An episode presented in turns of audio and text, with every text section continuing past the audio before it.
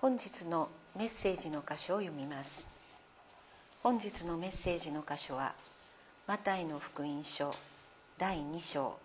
うじゅうさんせつからにじゅうさんせつ、聖書は後ろの方、新約聖書のさんページになります。マタイの福音書だいにしょうじゅうさんせつ、彼らが帰っていくと、見よ、主の使いが夢でヨセフに現れていった。立って幼子とその母を連れてエジプトへ逃げなさい。そして私が知らせるまでそこにいなさい。ヘロデがこの幼子を探し出して殺そうとしています。そこでヨセフは立って夜のうちに幼子とその母を連れてエジプトに逃れ、ヘロデが死ぬまでそこにいた。これは主が預言者を通して、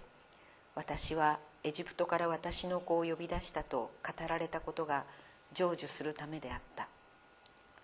ヘロデは博士たちに欺かれたことがわかると激しく怒った。そして人を遣わし、博士たちから詳しく聞いていた時期に基づいて、ベツレヘムとその周辺一帯のにさいいかの男の子を皆殺させた。その時預言者エレミヤを通して語られたことが成就した。ラマで声が聞こえる、むせび泣きと嘆きが、ラケルが泣いている、その子らのゆえに、慰めを拒んでいる、子らがもういないからだ。ヘロデが死ぬと、見よ、主の使いが夢でエジプトにいるヨセフに現れていった。立って幼子とその母を連れてイスラエルの地に行きなさい。幼子の命を狙っていた者たちは死にました。そこでヨセフは立って幼子とその母を連れてイスラエルの地に入った。しかしアルケラオが父ヘロデに代わってユダヤを治めていると聞いたので、そこに行くのを恐れた。さらに夢で警告を受けたので、ガリラヤ地方に退いた。そしてナザレという町に行って住んだ。これは預言者たちを通して、彼はナザレ人と呼ばれると語られたことが成就するためであった。本日はこの箇所より、それでも神は愛であると題してメッセージをお願いします。聖書が私たちに指し示す神様の姿、神様の本質、それは愛であります。神は愛であるという言葉、聖書のメッセージはその一言に集約できると言っていいと思います。ところが今日今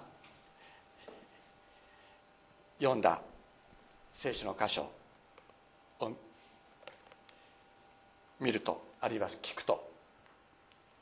神は愛であるとは一体どういうことなんだろうかという疑問が出てくる人がいるかもしれないと思います。イエス様一人の命を救うために多くの子どもたちの命が失われたということです。キンデル聖書仲介というシリーズがありますけれども、その中でマタイの福音書について書いているフランツという人がいますが、その人の推定によると、この時ベツレヘムで命を奪われた子どもたちの数はおよそにじゅうめいほどではなかっただろうかと言われています。イエス様一人の命を救った、そのことによって約にじゅうめいの子どもたちの命が失われた。皆さんこのことをどのように受け止めておられるでしょうか。もし神がいるのなら、これ普通の人が言う言葉なんですけれども、もし神がいるのならば、もっと別の方法があったんじゃないかと言います。例えば、もし神が生きていて全能、その神が全能の神なんだったら、神が直接ヘロデを撃てばいいじゃん、ヘロデがこんなことをする前にヘロデを先に殺せばいいじゃんというふうに思うのが普通ではないでしょうか。あるいはもっと別の方法もあったかもしれない。そもそも東の方から来た博士たちが星を見失ってヘロデ王のところに行ったのが間違ってた。その段階で星が星を見失わないようにちゃんと導いてやっていたら、こんなことにはならなかった。もし神がいるんだったらそうすればいいじゃないというふうに言うのが私たち人間の心だと思います。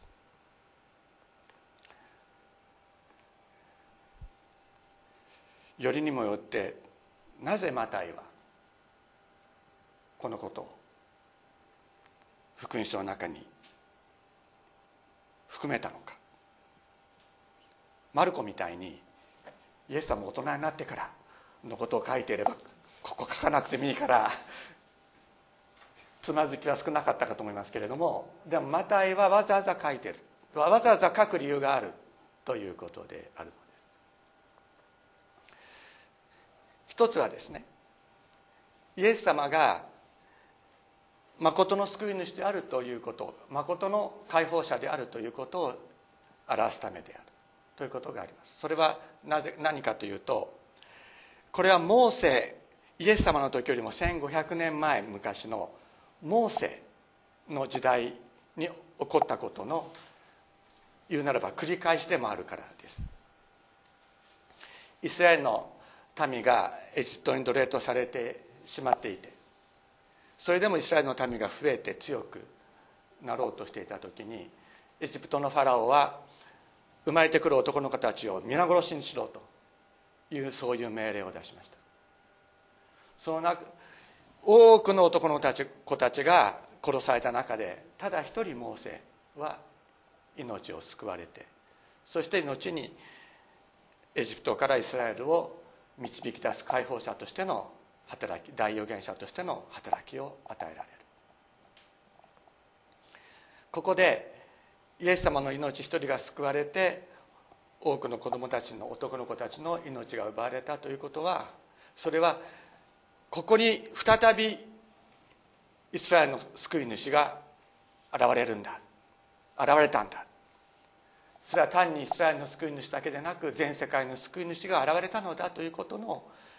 神様の啓示であると、そのように理解されています。だけどそれでも納得いかないですよね。だって実際に殺された子供たちがいて、子供たちを殺された母親がいて、父親がいて、納得いかない。もっと他の方法あるでしょっていう気持ちはあるかもしれない。だけど救い主が現れる時というのは、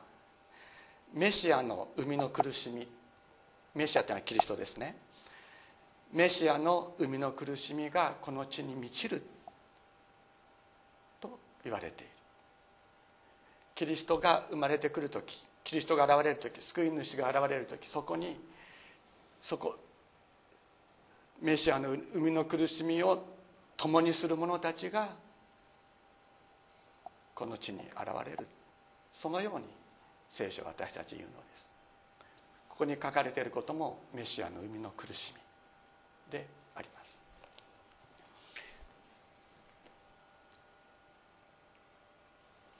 ここで子供たちを虐殺する命令を出したヘロデ大王と言われる人、まあ、大とはちょっとつけたくないですけども、気持ち的にはヘロデ王、えー、他にもヘロデ、ヘロデ王と言われる人たちが何人かいますので、その中で区別するためにヘロデ大王と言われます。この人はローマ帝国内の権力構想を利用しながら、初代ローマ皇帝のオクタビアヌスにうまく取り入ってですね、そしてユダヤ王の称号を得た人です。で、もともとはユダヤ人ではありません。もともとはユダヤの支配下にあったエドムというところの出身の人で、エドム人だったんですけれども、まあ、無理やり、えー、ユダヤ教に改宗させられる、ユダヤ人にさせられた人であって、もともとのユダヤ人からは反ユダヤ人とか偽ユダヤ人とかって言われて軽蔑されてたのがこのヘロデ大王でありました。まあ、その中で彼は頭角を非常に有能な人で頭はものすごく良かったみたいです。エルサレムの神殿を再建したり、あとはカイザリにあるカイザリアという地中海沿岸の町があるんですけども、そこに大きな港を作るという巨石大建造物を作るのに非常に才能のあった人で、今でもすごいものがカイザリアに残っているわけですね。その人はユダヤ人の大祭司と王を兼務していたハスモン家の最後の大祭司の娘をと結婚することによって権をこう握るんですけれども、ところがそのハスモン家っていうのはもともとユダヤ人の大祭司と王を兼務していた家系だったわけですので、そのハスモン家の血を受け継ぐ者たちっていうのは本当は反ローマなんです。反ローマで、ところがヘロデはローマ皇帝に取り入ってユダヤの王様の称号を得たもんだから、ヘロデはいつもねこういつか自分の家族が自分を裏切るんじゃないかというそういう疑いを持っていて、自分の息子さんにん殺しちゃうんですね。で、自分の息子っていうのはハスモン家の血を引いてるわけです。で、ハスモン家の血を引いている妻マリアムも殺してしまう、そういうような男がヘロデ大王であった。もうつまり自分の地位を脅かすかもしれないという人が存在したらもう絶対許さない、殺す、それがヘロデであったわけです。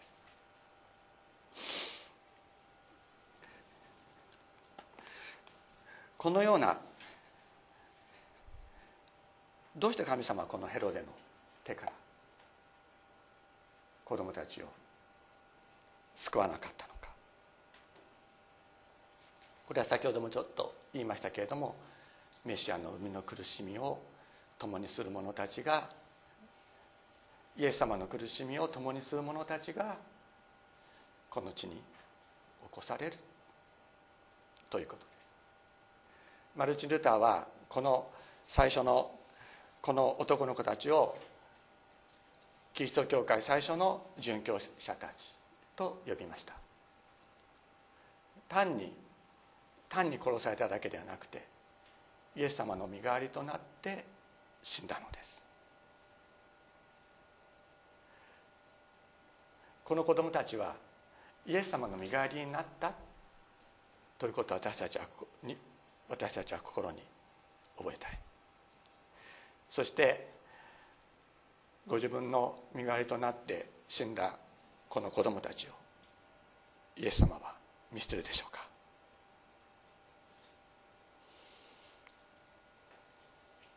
うか。必ずよみがえらせてくださるのであります。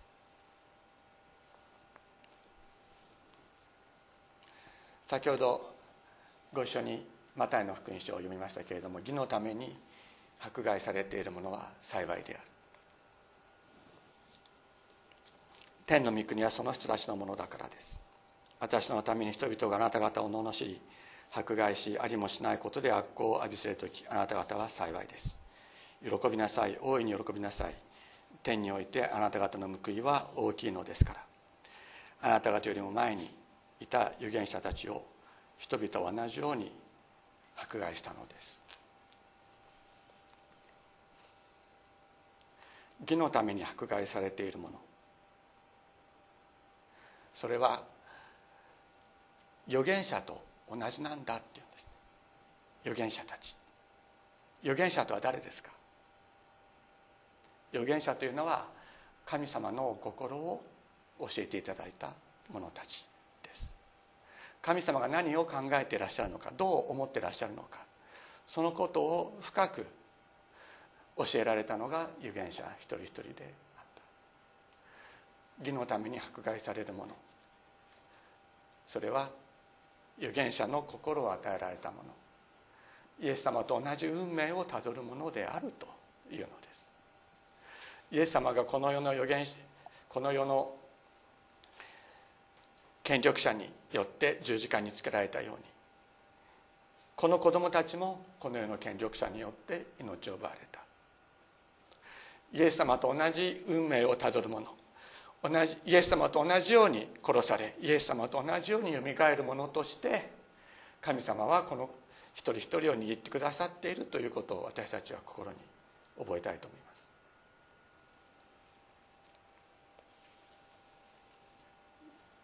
神様はこの子どもたちを見捨てたのではなく、イエス様と同じ運命を与えられた。皆さんの中にも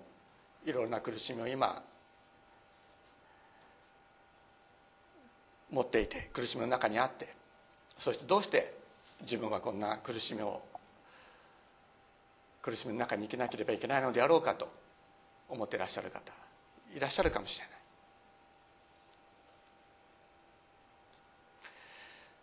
ひょっとしたら自分が犯したあの罪のせいで今こんな苦しみを受けているのだろうか、そういうふうに思う人もいるかもしれない。しかしもう一方で、なぜこういう苦しみが自分に来たのかわからないという思いにある方もいらっしゃるかもしれない。神様は言うおっしゃるんですね。私と私の苦しみを共にせよと。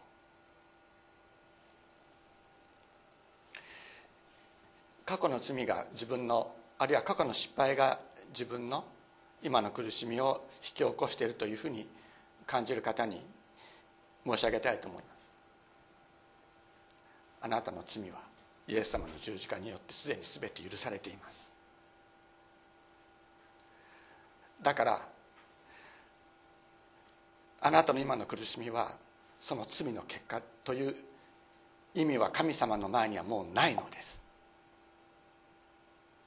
いいですか。今仮にあなたが今苦しい思いをしていたとしても、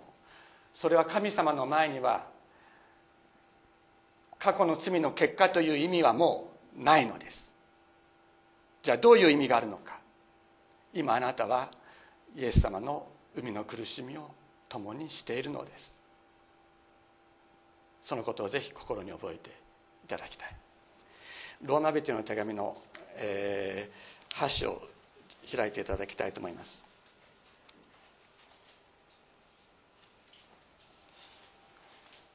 はち章の、えー、じゅうよん節から読みます。さんびゃくきゅうページになりますが、神の御霊に導かれる人は皆神の子供です。いいですか。あなたは過去に失敗を犯したかもしれない。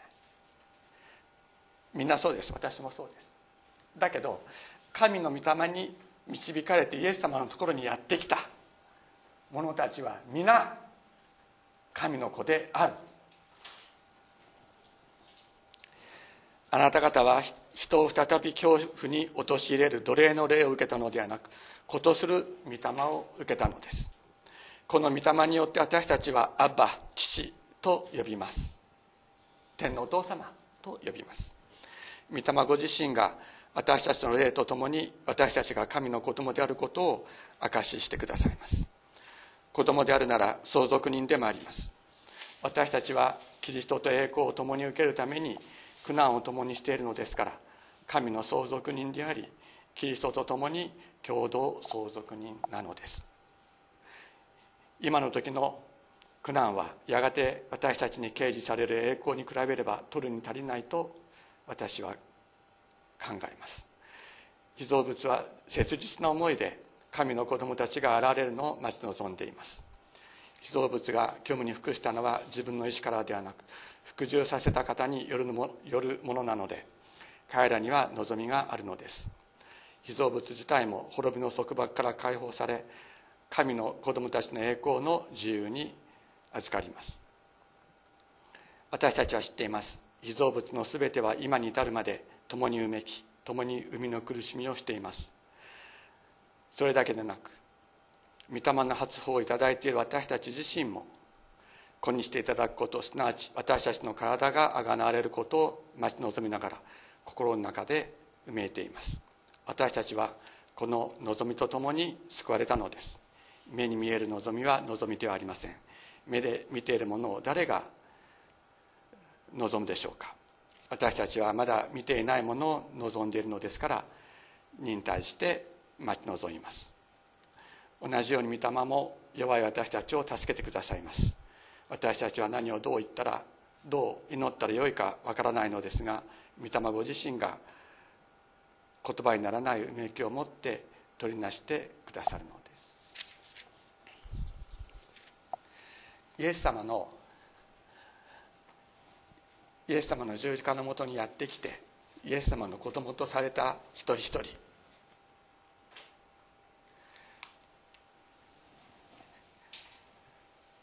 その人たちにとっての苦しみというのは、すべてがイエス様と共にある苦しみ、イエス様の生みの苦しみを共にするものの苦しみなんだと聖書は言っているんです。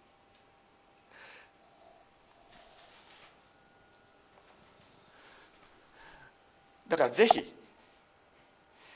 心に深く覚えていただきたい。自分は以前、神様の御心に反することをしてしまって、それによって今の苦しみを自分は引き起こしたかもしれない。イエス様を死に救われたけれども、やっぱりその苦しみの代価を今払ってるんじゃないかと思う人がいるかもしれないけれども、そうではないと聖書は言っているということです。あなたがイエス様に出会ってイエス様の子供となったその時から、あなたのその苦しみはイエス様の苦しみを共に苦しむ苦しみとなったのだと、苦しみの意味が全く違ったものになったのだということを聖書は言ってるんです。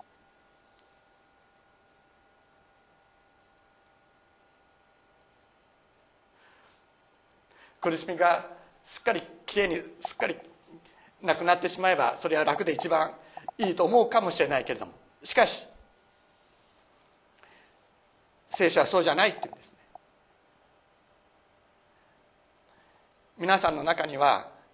あの人はイエス様に出会ってすぐに苦しみがなくなって癒されて苦しみがなくなったけれども、自分はまだ病気の中にある、苦しみの中にある、あの人いいな、羨ましいな、自分は何か間違ったことをして、してるからじゃないかだろうかとか、自分に何か足りないものがあるだろうかと思うことあるかもしれないけれども、聖書はそうじゃないって言ってる。どっちの方がより立派な信仰者かっていうことはないって言ってるんです。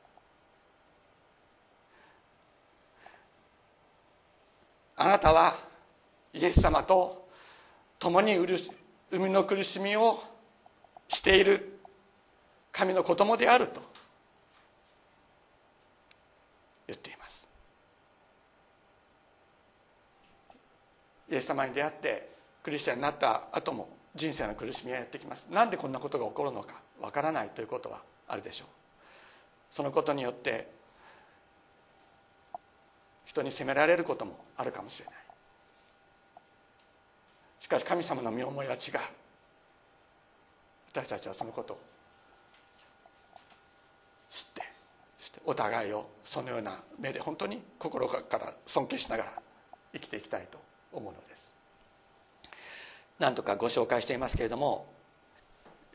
先ほど歌った「安けさは川のごとく」、あるいは「静け川の岸辺を」という賛美を作ったホーレーシオ・スパフォードという人、この人はせんはっぴゃくにじゅうはちねんからせんはっぴゃくはちじゅうはちねんまで生まれ、えー、生きた人です。シカゴの法律家で実業家であって、多くの不動産をシカゴ市内に所有していました。社会奉仕活動をして長老教会の役員もしていました。ところがせんはっぴゃくななじゅういちねんにシカゴ大火というのがあって、そこで全ての不動産を失い大打撃を受けます。そして息子を症候熱で失う。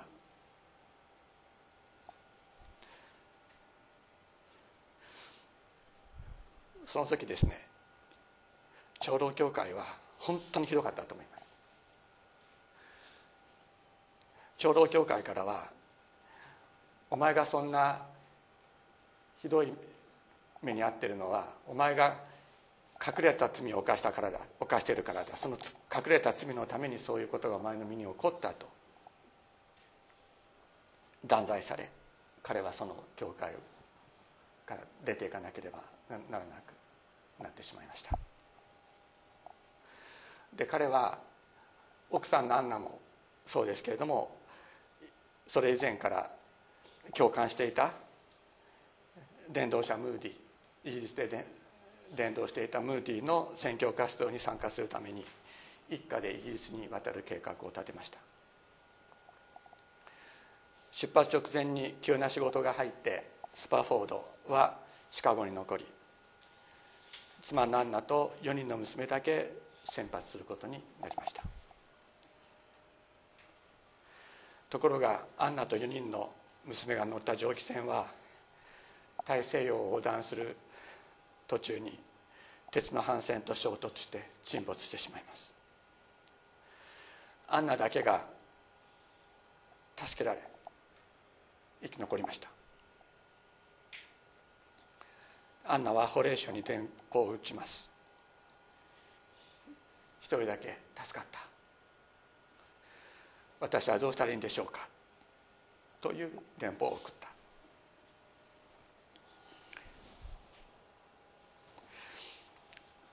ホレーショはすぐにイギリスに向かう船に乗るんですけれども、アンナたちが乗った船が沈没したところに差しかかった時に、船長が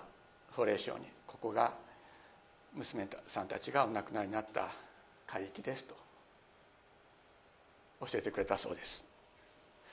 その時に彼に一つの言葉が与えられた。 It is well with my soul。 それでも私の魂は大丈夫だ、それでも私の魂にとってはこれは大丈夫なことなんだ。平安が川のように心に寄り添う時も、悲しみが大波のようにさかまく時も、私の運命がいかなるものであっても、主よ、あなたは教えてくださいました。私の魂は守られている、私の魂にとっては大丈夫なんだと告白することを教えてくださいました。サタンは攻撃を仕掛けてくる、試みの時もやってくる。しかしこの祝福された保証が心を支配するようにせよ。キリストは私のこの惨めな状況を知ってくださっている。そして私の魂にその父を注いでくださったんだ。 It is well with my soul。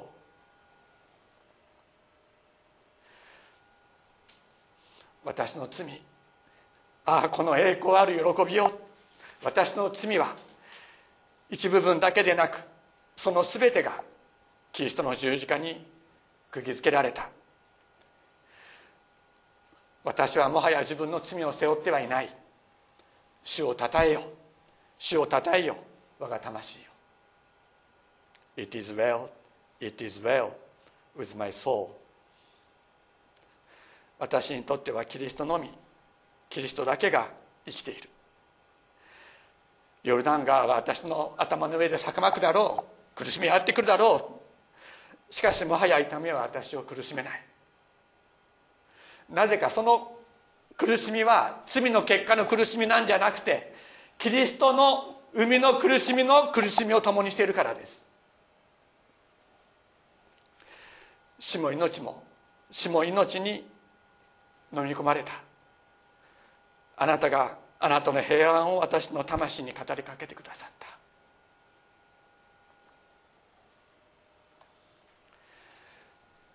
主よ、その日を来たらせたまえ、あなたの真実が目に見える時を。雲は幕のように巻き取られ、ラッパの音が響き、主がやって来られる。しかし私の魂は守られている。 It is well, it is well with my soul。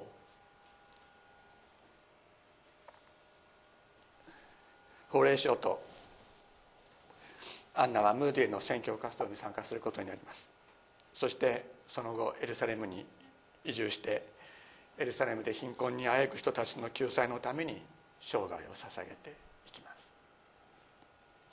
今もスパフォードの子孫が経営するホテルがエルサレムにあるそうです。いつか行ってみたいなって思いますね。 そ, そこにはアンナがホレイシュに送った電報がまだ残っているそうです。「Saved alone, what shall I do?」と、そのそれも見られたらいいなと思います。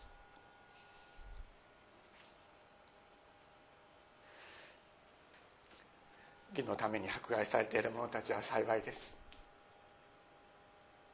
もちろんそんな苦しみ私たちは受けたくはないですけれども、そして今私たちは無理に義のために迫害されるためにじゃあ何をしようかなって思う必要もないわけです。だけどそういうことがやってきた時に、メシアの海の苦しみをともに、その苦しみにともに扱うものとされている、神のことされているのだということを私たちは心に覚えましょう。そして今苦しみの中にある一人一人、イエス様の十字架のところにやってきた、元にやってきた時から、あなたの苦しみには全く別の意味が与えられたということをどうぞ知っていただきたい。あなたのその苦しみはあなたの罪の結果ではありません。今、今メシアの海の苦しみを共に担わせていただいているのであります。お祈りしましょう。